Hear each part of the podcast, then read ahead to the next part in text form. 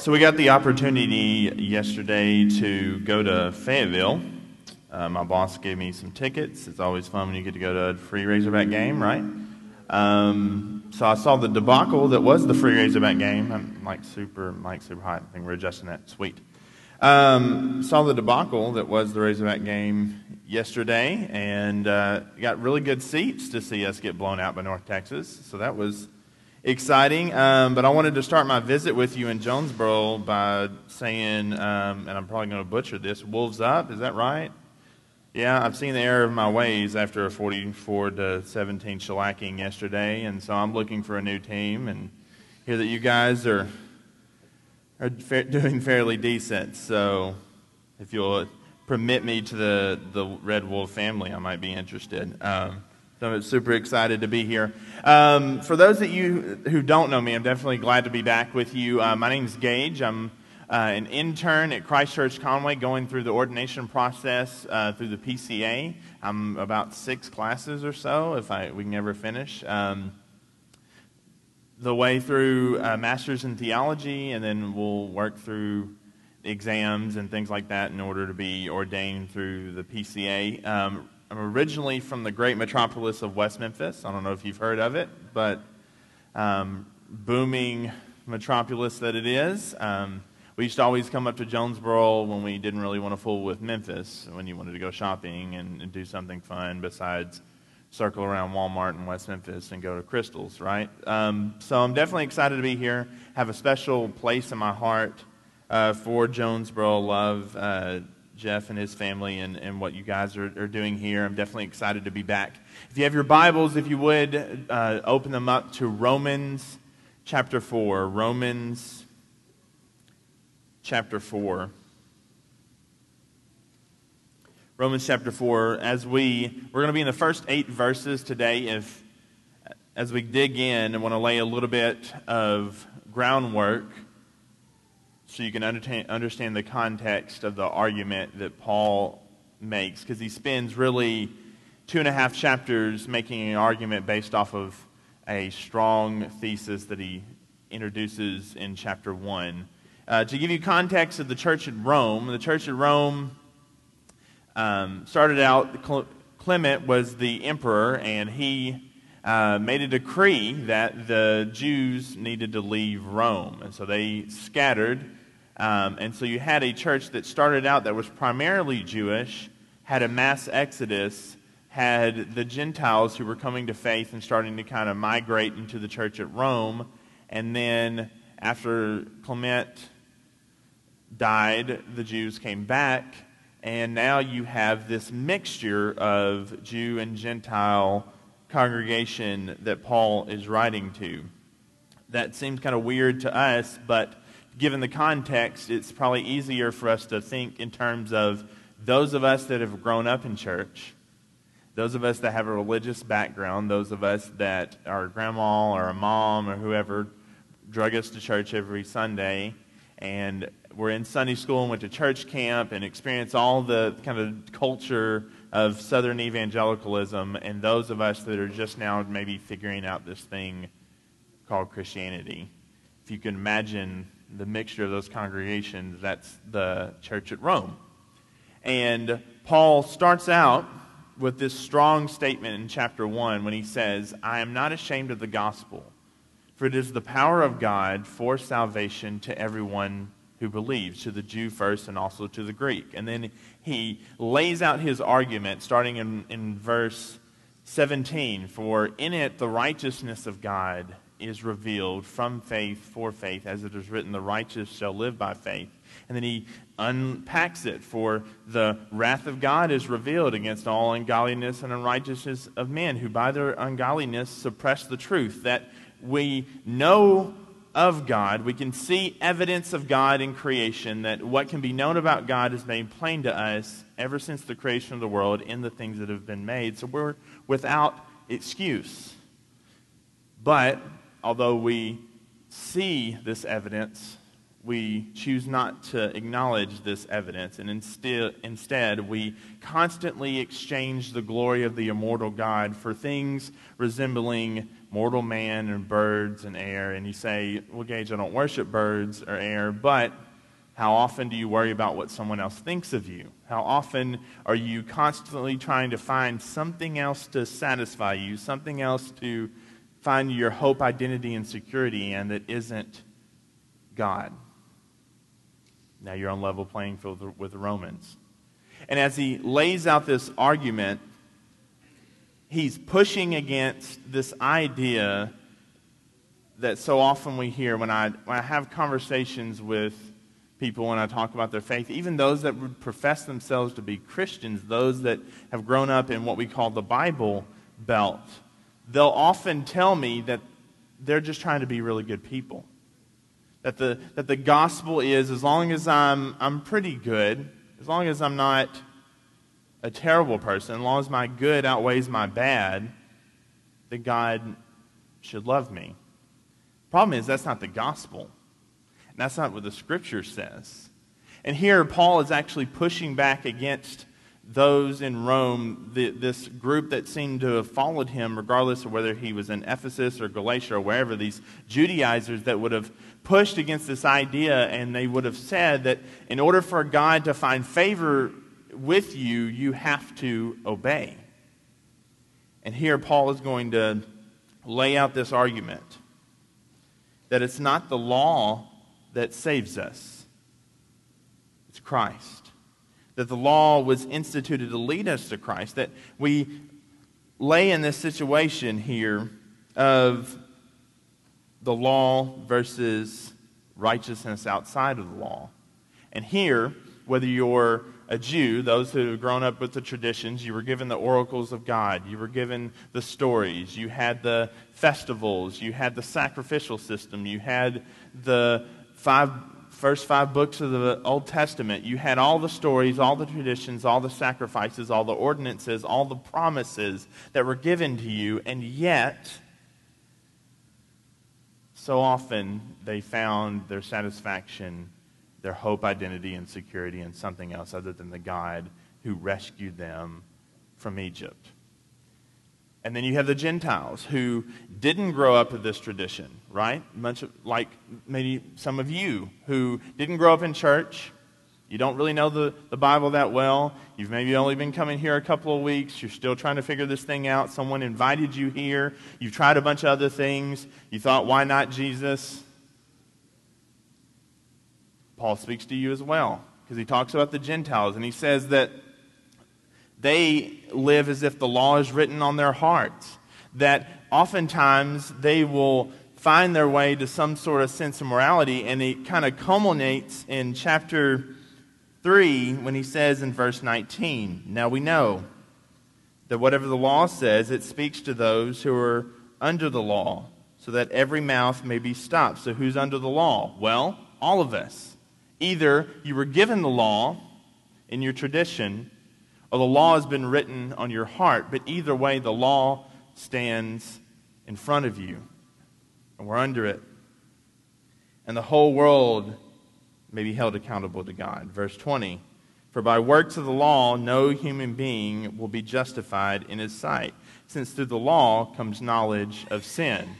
So, this idea whether it's the Ten Commandments or by the time of Christ, the 600 laws that have been added to the Ten Commandments, this idea that if I work really hard, if I try really hard to be good, if I white knuckle my way through it, if I outweigh my good with my bad, then I'll be okay. The problem is the scriptures speak against you. The scriptures instead tell us the reality of ourselves. And what's that reality? Chapter 3 there's none righteous, no, not one. No one understands. No one seeks after God. Our throats are an open grave. The venom of asp are on our lips. That left to ourselves, we will choose sin every time. And the, the only thing that the law is going to tell you is you desperately need a Savior. You desperately need grace and hope because you trying really hard is not going to get it because you're going to fail. And when you fail, you're going to feel guilt. And in that guilt, the guilt is going to crush you without hope. The law doesn't give you knowledge of salvation. The law is a guide and a tutor to tell you you need a Savior. And as Paul's laying this idea out, that this idea of justification isn't by obedience, that we are justified, that is, we are declared righteous by God through faith because what Christ has done, not because of what you have done, that this idea isn't something new. So they would have pushed back against Paul and said, No, it's about obedience. I need to keep the law. I need to be a good Jew. And these pagans, I don't know that they can be in, in our church because they don't understand the traditions. They don't keep themselves clean. They, they don't know how we do things here. We've never really thought that about lost people before, right, churchgoers? You've never had the thought that I kind of have it together and I wish they would kind of get it together, right? We don't know anything about that. We don't hold this high standard that you need to watch these certain movies and listen to this certain music and vote this certain way. We don't have that at all, right?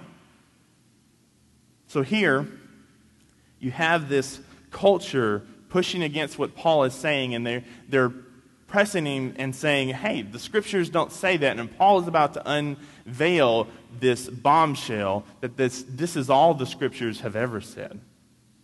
That even though you may have grown up in the traditions and been given the scriptures and you should have known this, somehow you missed it, let me help you.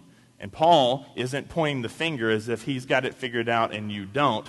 Paul, in another letter to the church in Philippi, is going to say, Look, I get it. I was a Hebrew of Hebrews, I was a Pharisee of Pharisees. Uh, as far as the law, I was a zealot. No one was as, as zealous for the law as I was, and it was a pile of rubbish in, in comparison to the glory of God. It didn't matter. That's not what gets the approval of God, because the reality of the matter is all have sinned and fallen short of the glory of God. And so then he's going to lay out this idea that righteousness, the right standing before God, the thing that we need to be able to stand before God, because we can't come to Him in sin. He's holy. He can't let sin in His presence. We need a Savior. We need something to happen. This righteousness was revealed apart from the law,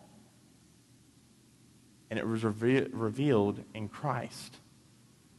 That God, in His divine forbearance, passed over former sins. This is how we know that the Old Testament saints were saved in the same exact way. Because it's the way that God can look at David and speak through the prophet Nathan when he slept with Bathsheba and say, Your sins are forgiven. How is that possible prior to the cross? Because in his divine forbearance, he passed over former sins that this idea that you are declared righteous before God has always been the plan, that the history of redemption has been culminating and pointing in all different types and shadows to the one that is going to come and fulfill the law where we can't, and live a life of obedience where we can't, and be the perfect sacrifice where we're not and raised from the dead to purchase our salvation for us. Martin Luther called this section the center of the, on which the entire Bible is built. And so, Paul, being a good lawyer, isn't going to ask a question he doesn't already know the answer to.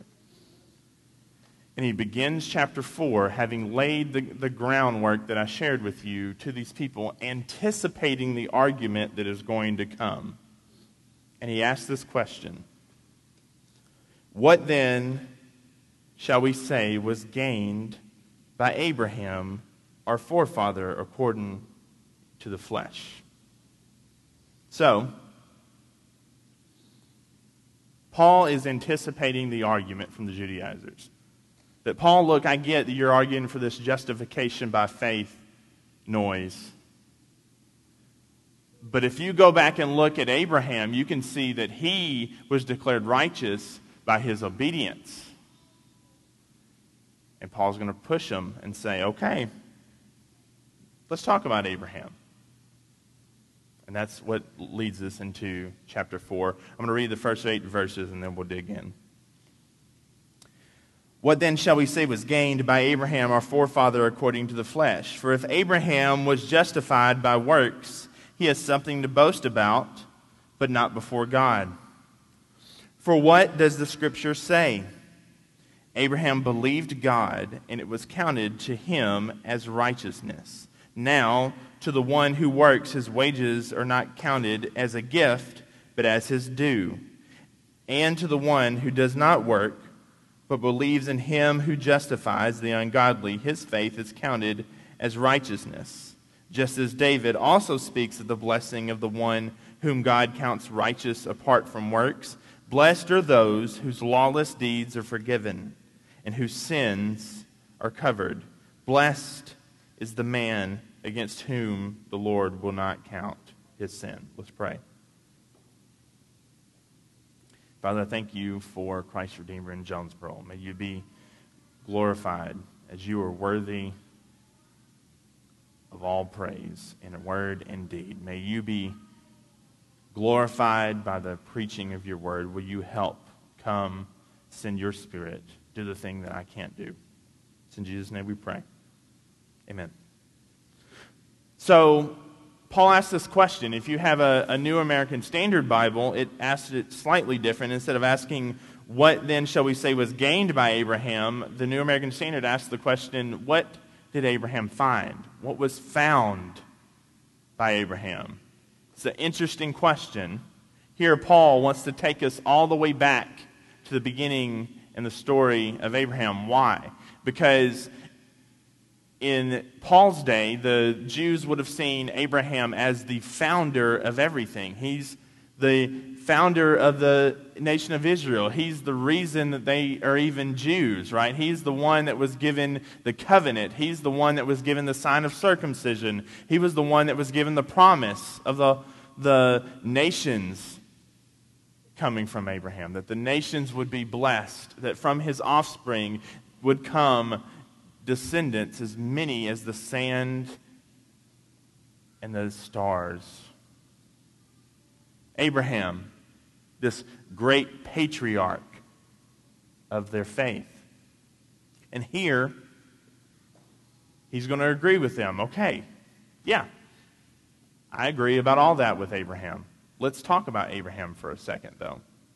Because in Paul's day, they would have gone further than that. Even prior to Paul, prior to Jesus, there are rabbis who wrote this idea that Abraham was perfect, that Abraham, Isaac, and Jacob didn't need repentance because it was their obedience that had made them right before God. It's bad theology, but that's what was going on. That Abraham would have been this absolute standard of perfection. But let's go back to the story. God calls Abraham from the land of Ur, right? To go walk and find a land that he was going to give him that he had never seen. So he's walking and hoping for the best. This pagan worshiping Gentile who isn't a Jew, because there is no circumcision yet, there is no promise. He's a Gentile walking aimlessly trying to find this land. And here, Paul's going to ask the question in such a way. So let's go back and ask what really did Abraham find? And he quotes Genesis chapter 15 and verse 6 to make his argument.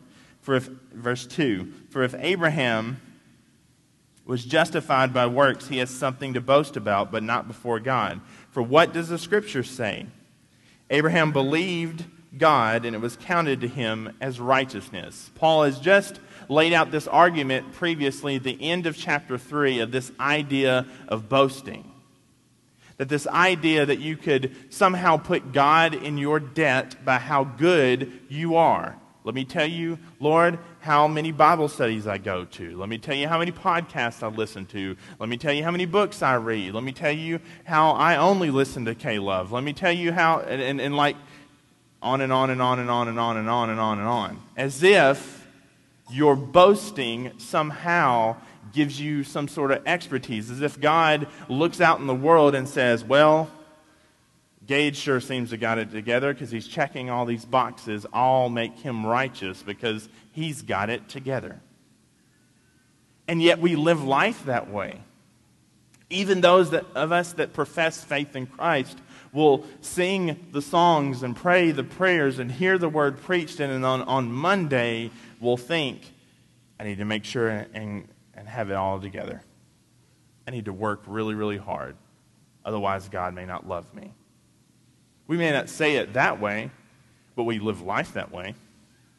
We try to make sure we're doing all these things and working really, really hard and making sure we're checking all these boxes so that on the off chance that we don't, we don't know if God will still love us.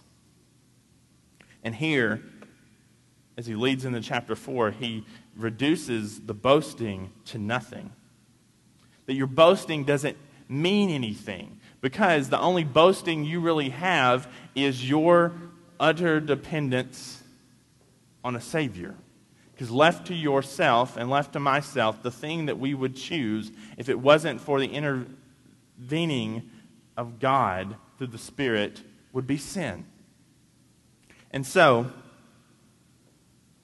he lays out this question What was it that Abraham found? What was gained by Abraham? When he went out, what did he find? And here he goes back to Genesis 15, because it's in Genesis 15 that God speaks to Abraham. And he says, I'm going to make you the father of many nations. And here, there's that connection back from chapter 3 in Romans, where he talks about, is God just the God of Jews? No, he's the God of Gentiles also. Why? Because he took a Gentile and made him a Jew and gave him the same promise so that we, as little kids, can sing the great covenant song, Father Abraham had many sons, and many sons had Father Abraham, right? He's the father of everything. My Baptist friends taught me that song, which is a whole other discussion. I'll, I'll leave that for Jeff. But here, Abraham is given this promise, and he says, Yeah, but I don't have a son. The closest I have is this Eliezer, and I got to give him everything according to inheritance. And God says, No, I'm going to give you a son, and I want you to look at the stars. And if you can count them, that's how many descendants you're going to have. And then I want you to, then what happens next? Verse 6. Abraham believed God, and it was counted to him as righteousness. But notice what happens in 15 through 17. When he goes to make good on his promise and he puts the covenant together, Abraham gets knocked out. Abraham is asleep. Abraham splits these animals. He's fighting off the birds and the vultures. He's waiting on God to show up. God then shows up. Abraham's in a deep slumber. It's God who gives him the promise. It's God who walks through the pieces. It's God who enacts the covenant. It's God who says, if this doesn't work, may what's happening to these birds happen to me. If you fail at this covenant, may the punishment of your failure be put on me. And that's exactly what he did. We failed, and he put the punishment on himself.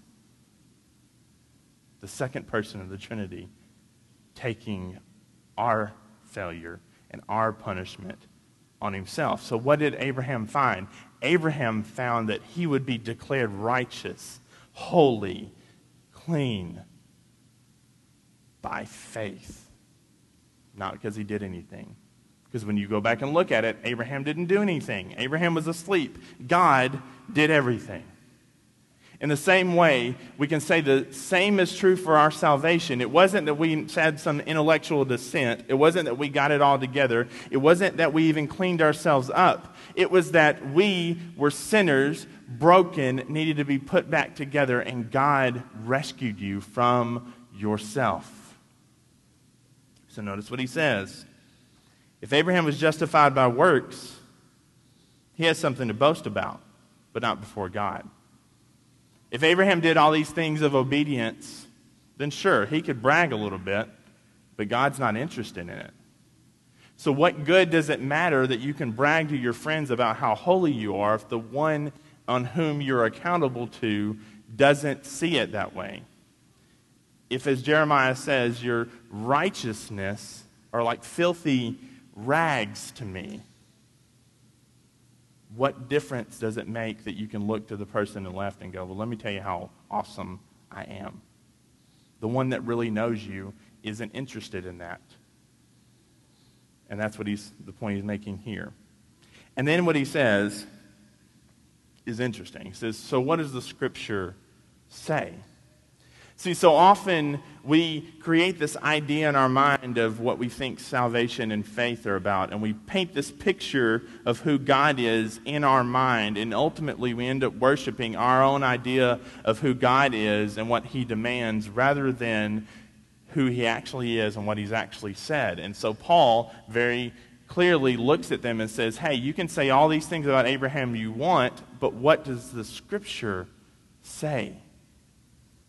Scripture tells us that Abraham wasn't this great patriarch of faith. Scripture tells us the reality about Abraham is that not once, but twice, for fear of his life, so that the king wouldn't kill him, he said, This isn't my wife, that's my sister. Guys, look at me. I've only been married eight years. That's a, I still think that's a bad move. That's a bad move. But he didn't do it once, he did it twice for fear that God couldn't protect him, that God really wouldn't do what he said he was going to do, that he was going to die right there at the hand of a king. This is my sister. Yeah, sure. If you want to marry her, have at it. Could you imagine that conversation?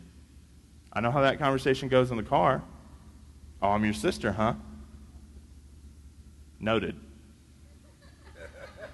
right? It's bad. But not only does he do that, he disciples his son to do the same thing. Because Isaac runs into the same king and he goes, Oh, I know how to get out of this. He's going to whoop me. That's my sister. And luckily, the king goes, No, I've been here before. I know how this works, I know how your family operates. They're not good people. They don't have it all together. They're not great moral standards. They're broken sinners desperately in need of a Savior. And guess what? So are you. The good news is Jesus loves you anyway.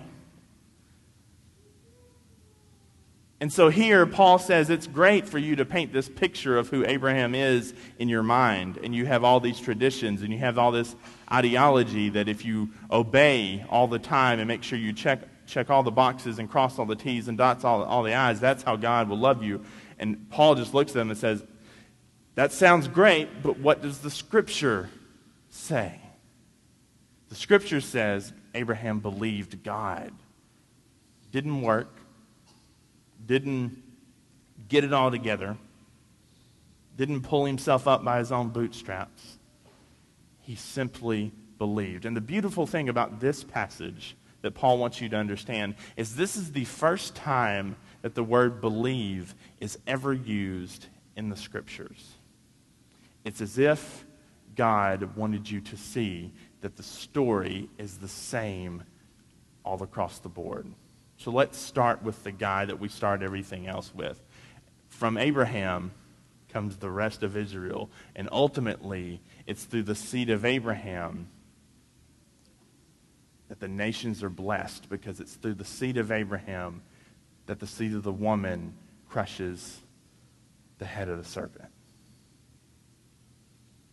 All throughout history, all throughout the history of redemption, all throughout the scriptures, it's not a different idea. It's not as if Paul's coming up with something new. He's telling you it's been the same way from the beginning, that the way that we are declared righteous before God is admitting we've got nothing, that nothing, like the hymnist says, nothing in my hands I bring, simply, simply to the cross I cling.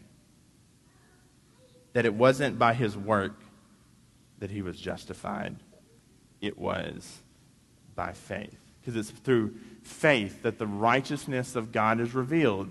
Chapter 1, verse 17 of Romans. From faith for faith, that the great exchange happens. This idea of the doctrine of imputation, that's a big theology word, right? It means that at the cross, your sin was put on Christ. And Christ's perfect standard, the second person of the Trinity, the Holy One, gives you his righteousness if we put our faith in him. That, that those that put their faith, not in what I can do, not how great I can be, not how much I can have it all together, but ultimately that the only hope I have is Jesus, those of us that put our faith in him, when God looks at you, dear brother and sister, he sees Jesus. And that's the point. That Abraham was a broken mess. That Isaac was a broken mess. That Jacob was a con artist and a broken mess. And yet the God of Abraham, Isaac, and Jacob chose them anyway. Loved them anyway that despite our shortcomings, despite our failures, despite anything we try to bring to impress him, he's not interested in any of that. He simply, as the loving father, has adopted you in his family because he wanted to. He knows who you are and knows who I am and wants you anyway. That's the good news of the gospel. And so here he pushes that point that Abraham believed God and it was counted to him as righteousness. Now, to the second half of the argument. He's going to unpack this idea of works versus a gift. Notice what he says, verse 4.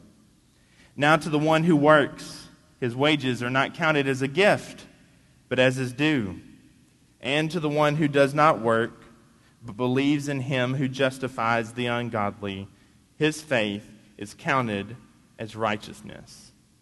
So he's saying, all right, so let's, let's tease out this idea of work for a second. We work all week. I work full time for a digital marketing company. I work part time for an organization called Choosing to Excel, and we go into the schools and we teach about goal setting and decision making and building healthy relationships. But when I do all that and I invest all my time, when I get my paycheck, the thing I don't do is go, man, I wasn't expecting this. No, the thing that we do is what? If I ever see this dude named FICA, we're fighting. When I see him in the street, it's on. None of us would say, Thanks, boss. I sure didn't expect you to give me money for all the hours I put in. No, that's our due. So if we're justified by our due, it's not faith, it's work. But there's nothing that we can do that can put God in our debt. Because the reality of the matter is, is if we were given our due, we would receive the wrath of God. Thank God you don't give us our due. You put our due on Jesus. But notice what he says, verse 5. And to the one who does not work, but believes in him who justifies the ungodly, his faith is counted as righteous. And then he makes another argument. Just as David also speaks of the blessing of the one whom God counts righteousness apart from works, and he quotes Psalm 32. Blessed are those whose lawless deeds are forgiven, whose sins are covered. Blessed is the man against whom the Lord will not count sin. So here he plays on has a play on words with this idea of the word count. That Abraham believed God and it was counted to him as righteousness. As in, Abraham's sin was credited to Christ's account, and Christ's perfect righteousness and holiness and standard was put on Abraham's account. It was counted as righteous, imputed to him. And Paul says, but this isn't just something that happened to Abraham. David would agree with me too. David, the holy king who took another man's wife, killed that dude, and then thought he got away with it. David. And yet, notice what David says Blessed is the man whose lawless deeds are forgiven. So it's a, a reverse. In the same way that our sins are counted on Christ's account and his perfect righteousness is counted onto our account through faith in him. Despite our sin, despite our failures, those of us that have faith in Jesus, our sins aren't counted against us that he knows who you are and loves you anyway. And David says, for the person that gets that, for the person that understands that I don't have to work really hard to try to impress God, that the only hope I have is in the finished work of Jesus, that person is blessed because despite their failures and shortcomings, despite how they know themselves, God knows you even more and loves you anyway because of Jesus. That's the gospel. We are justified by faith alone, in Christ alone, for the glory of God alone. Let's pray. Father, thank you for Christ Redeemer. May you take this word and let it not return void. We love you. It's in Jesus' name we pray. Amen.